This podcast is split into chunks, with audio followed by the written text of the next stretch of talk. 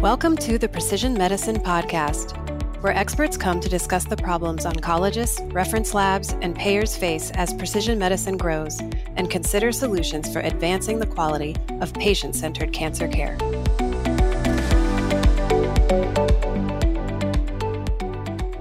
Welcome to the Precision Medicine Podcast. I'm Jerome Madison, host of the podcast, and today we have Nigel Russell, the founder of the Journal of Precision Medicine. Nigel, thanks for coming on and talking about all the great things that you guys have going on. Oh, my pleasure, Jerome. Thank you for having me. How did the uh, publication start, and you know, what's how did you develop the focus of your content? Great question. We, gosh, I've been involved in life science publishing for over 20 years. And about five years ago, started thinking about, you know, what are the upcoming issues that face the life sciences in general and had the idea for the Journal of Precision Medicine we were very fortunate with President Obama announcing the Precision Medicine Initiative about five months after we launched. So we were on a, a, very fortuitous timeline with that, and a lot of discussions with various stakeholders that we felt there was a need for the journal. And it is not peer-reviewed journal or a newsy publication. It's more of a opinion-based publication for any and all individuals involved in the precision medicine arena. Mm-hmm. Who are your the bulk of your readers? Is it more industry, more on the clinical side, scientists? As you can probably imagine, with the precision medicine landscape being so broad, we have a wide variety of readers from, as you say, from researchers, physicians, scientists, clinicians, regulatory individuals. So it's very, very broad.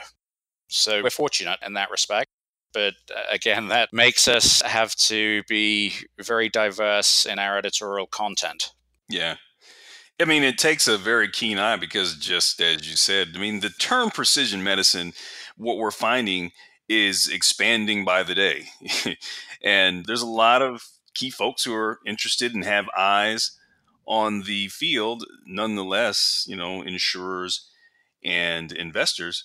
But what's your background? Because obviously it does take a, a very uh, attentive focus on building a publication like this. Well, yeah, my previous publications were more involved on the manufacturing and outsourcing side of pharmaceuticals.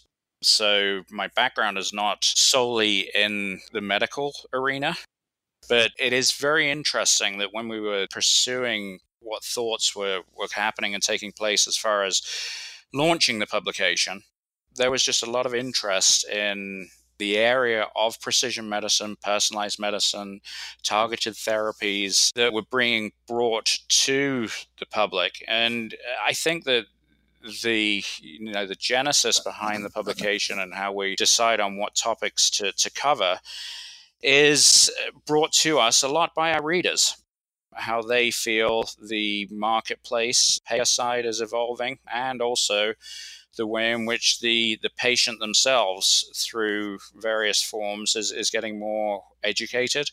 That brings a very deep insight into what areas that editorially wise we should cover. We try to do that. As you can probably imagine, it's very, very difficult sometimes, but because um, there are so many areas to cover, but we try our best.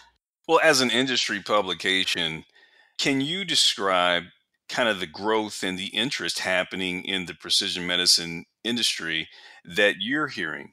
Yeah, great question. You know, as I'm sure you do, Jerome, I attend a lot of industry conferences and try and keep myself up to speed on what, what's happening. But I think in the artificial intelligence, machine learning areas, they're very, very sort of white hot at the moment, and that gives a, a very an interesting angle to and research and development of the therapies, plus a lot of the within healthcare systems analyses of patient populations that can be addressed and ultimately catered to much more effectively. So those are two areas, but oncology has been in my view, the, the poster child of precision medicine thus far because there's been a lot of investment made in that area. But other areas that I have noticed over the last two or three years that have coming to the fore more and more are the cardiovascular arena, autoimmune diseases. Mm-hmm. rare disease, infectious disease uh, that are being, again, being brought much more to the fore for these precision medicines or targeted therapies. It's enormous the growth in how far genetic and genomic testing and the development of different tools are reaching into healthcare. And as you said, it's not just oncology, it's other autoimmune diseases as well. As we said before, precision medicine is a pretty broad term. It's become a buzzword here in healthcare. But what was difficult in the beginning is that, you know, this is not a drug. It's not a prescription. It's not something that you can, you know, communicate to a clinician where they it's, you know, five milligrams BID. It really wasn't a product, but it was a service for the clinician and patient to deliver information. What are your ideas on how to best communicate precision medicine to the masses? That's a wonderful question. And I think as an industry, that's still a very, very difficult question to answer.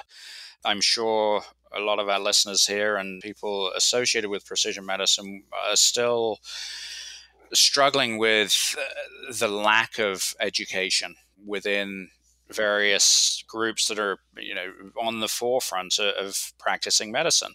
For example many of us may go to our general practitioner and bring up some ideas about whether it be pharmacogenomic testing for various things drug interactions etc but i think and the GP will have no idea what you're talking about. And I think that varies from, you know, what institution you are. As we all know, 85% of oncology patients reside in rural areas. So if you don't have access to one of the larger academic institutions where these individuals are very cognizant about what precision medicine is and what it can be utilized, whether it be immunotherapies or, or such like. But the education part of it, I think, as a publisher and a, as a conveyor of, of information, is very, very important.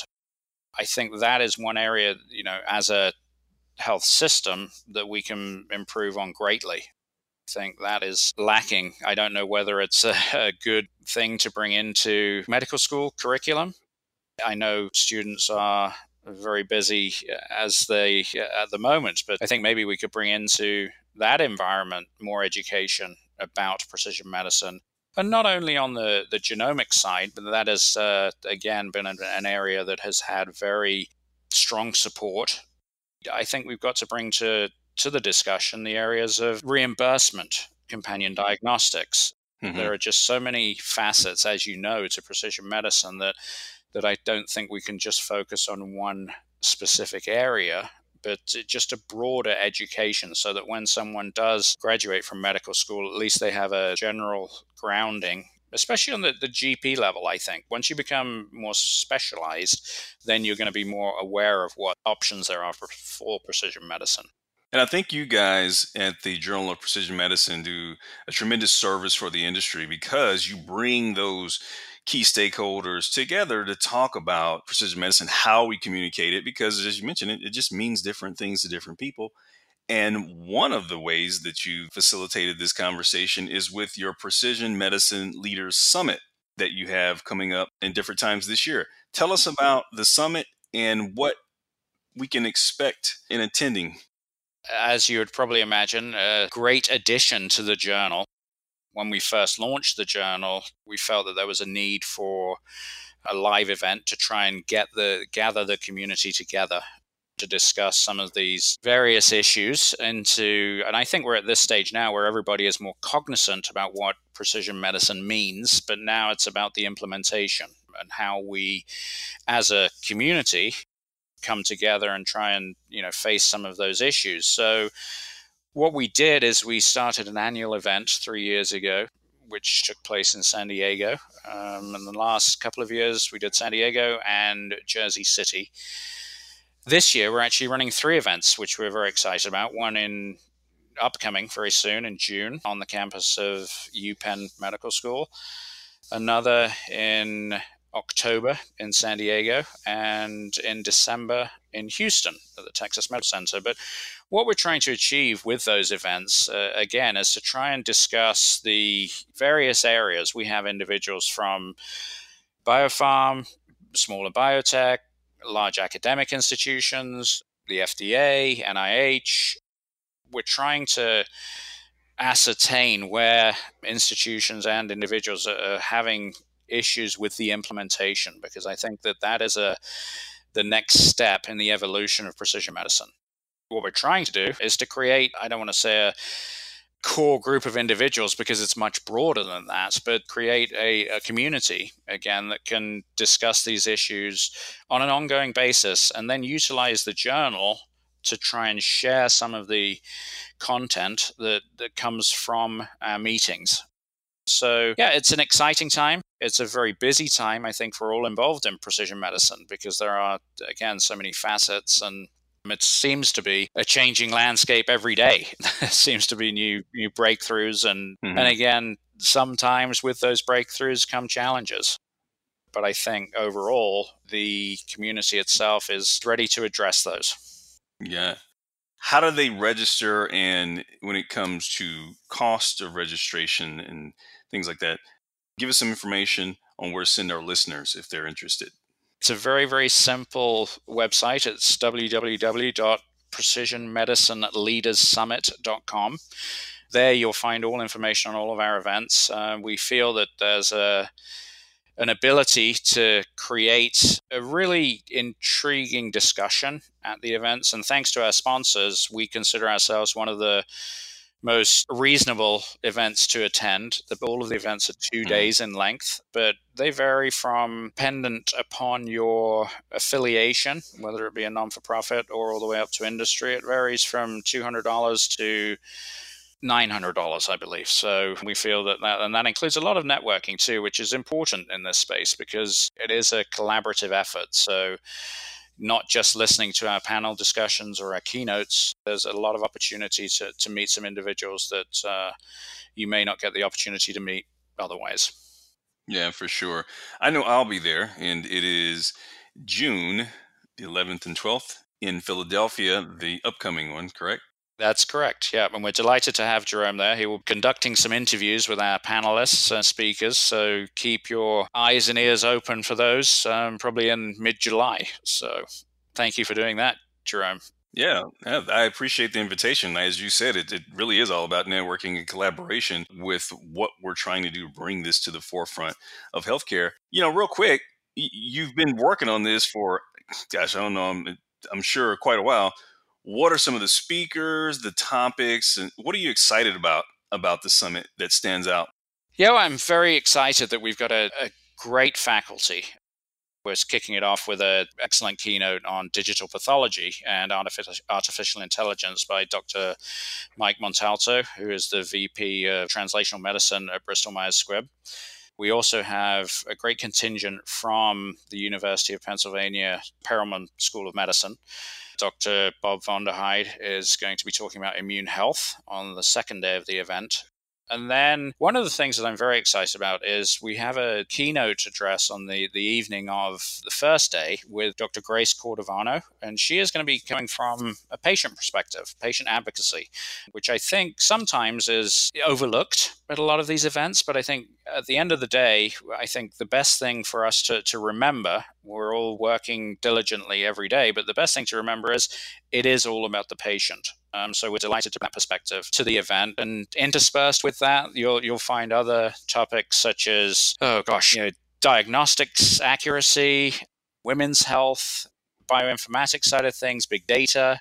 There's just a, a, broad swath of content. So yes, if you're able, we'd love to see love to see people there. So everyone is welcome. So for those of you out there who would like to follow the Journal of Precision Medicine, what's the best way that they can really follow you besides obviously you know going to the website? How can they track the articles that are coming out and follow you on social media possibly? No that's great. We, we twitter twitter feed which is at journprecmed. We also have a, a, LinkedIn presence for the Journal of Precision Medicine and also the Precision Medicine Leaders Summit. You can get updates there as far as editorial content, we produce the journal on a quarterly basis. So if you would like to receive that, in your mailbox in a digital format or in a print version, be sure to visit the journal of precisionmedicine.com and subscribe so you will ensure your own personal copy. But those are the ways in which probably to follow us on social media and through the journal itself. You can also connect with all of us on LinkedIn. I think that's where we're most active on our platform. Certainly hit the Intervention Insights Company page on LinkedIn where we'll be posting live from the Precision Medicine Leaders Summit. If you can also connect with me on LinkedIn, that's E. Jerome Madison on LinkedIn as well. So before we get out of here, also tell them about the other conferences that is coming in both California and Houston and when they should look out for registration for those conferences. Sure, thanks, Jerome. We have the PMLS West in October the 10th and 11th in San Diego. Registration will be open for that event mid June. If you visit again the Precision Medicine Leaders Summit.com website, there'll be more information on the, the agenda and ways in which to register. And in December at the Texas Medical Center, we will have our events on December 4th and 5th. Registration will be open for that event in mid August. So, again, take your time to, to review on our website the current agenda and speakers, which will be available again in mid August. We'd love to see you at one of the events, so please let us know if you have any questions. We can always be reached via email or phone. Our contact details on our website. Open to any questions. Well, we salute the work you've done because you have created a first class publication for the industry. So, we want to thank you, Nigel Russell, and of course, all of our listeners for joining us today. We hope you'll tune in for the next episode of the Precision Medicine Podcast. Also, connect with us on Twitter at PMP by Trapelo. Don't forget, you can download full transcripts of today's episode at precisionmedicinepodcast.com. If you enjoyed this episode, you probably know someone else who would too, so please tell them. They'll thank you, and so will we.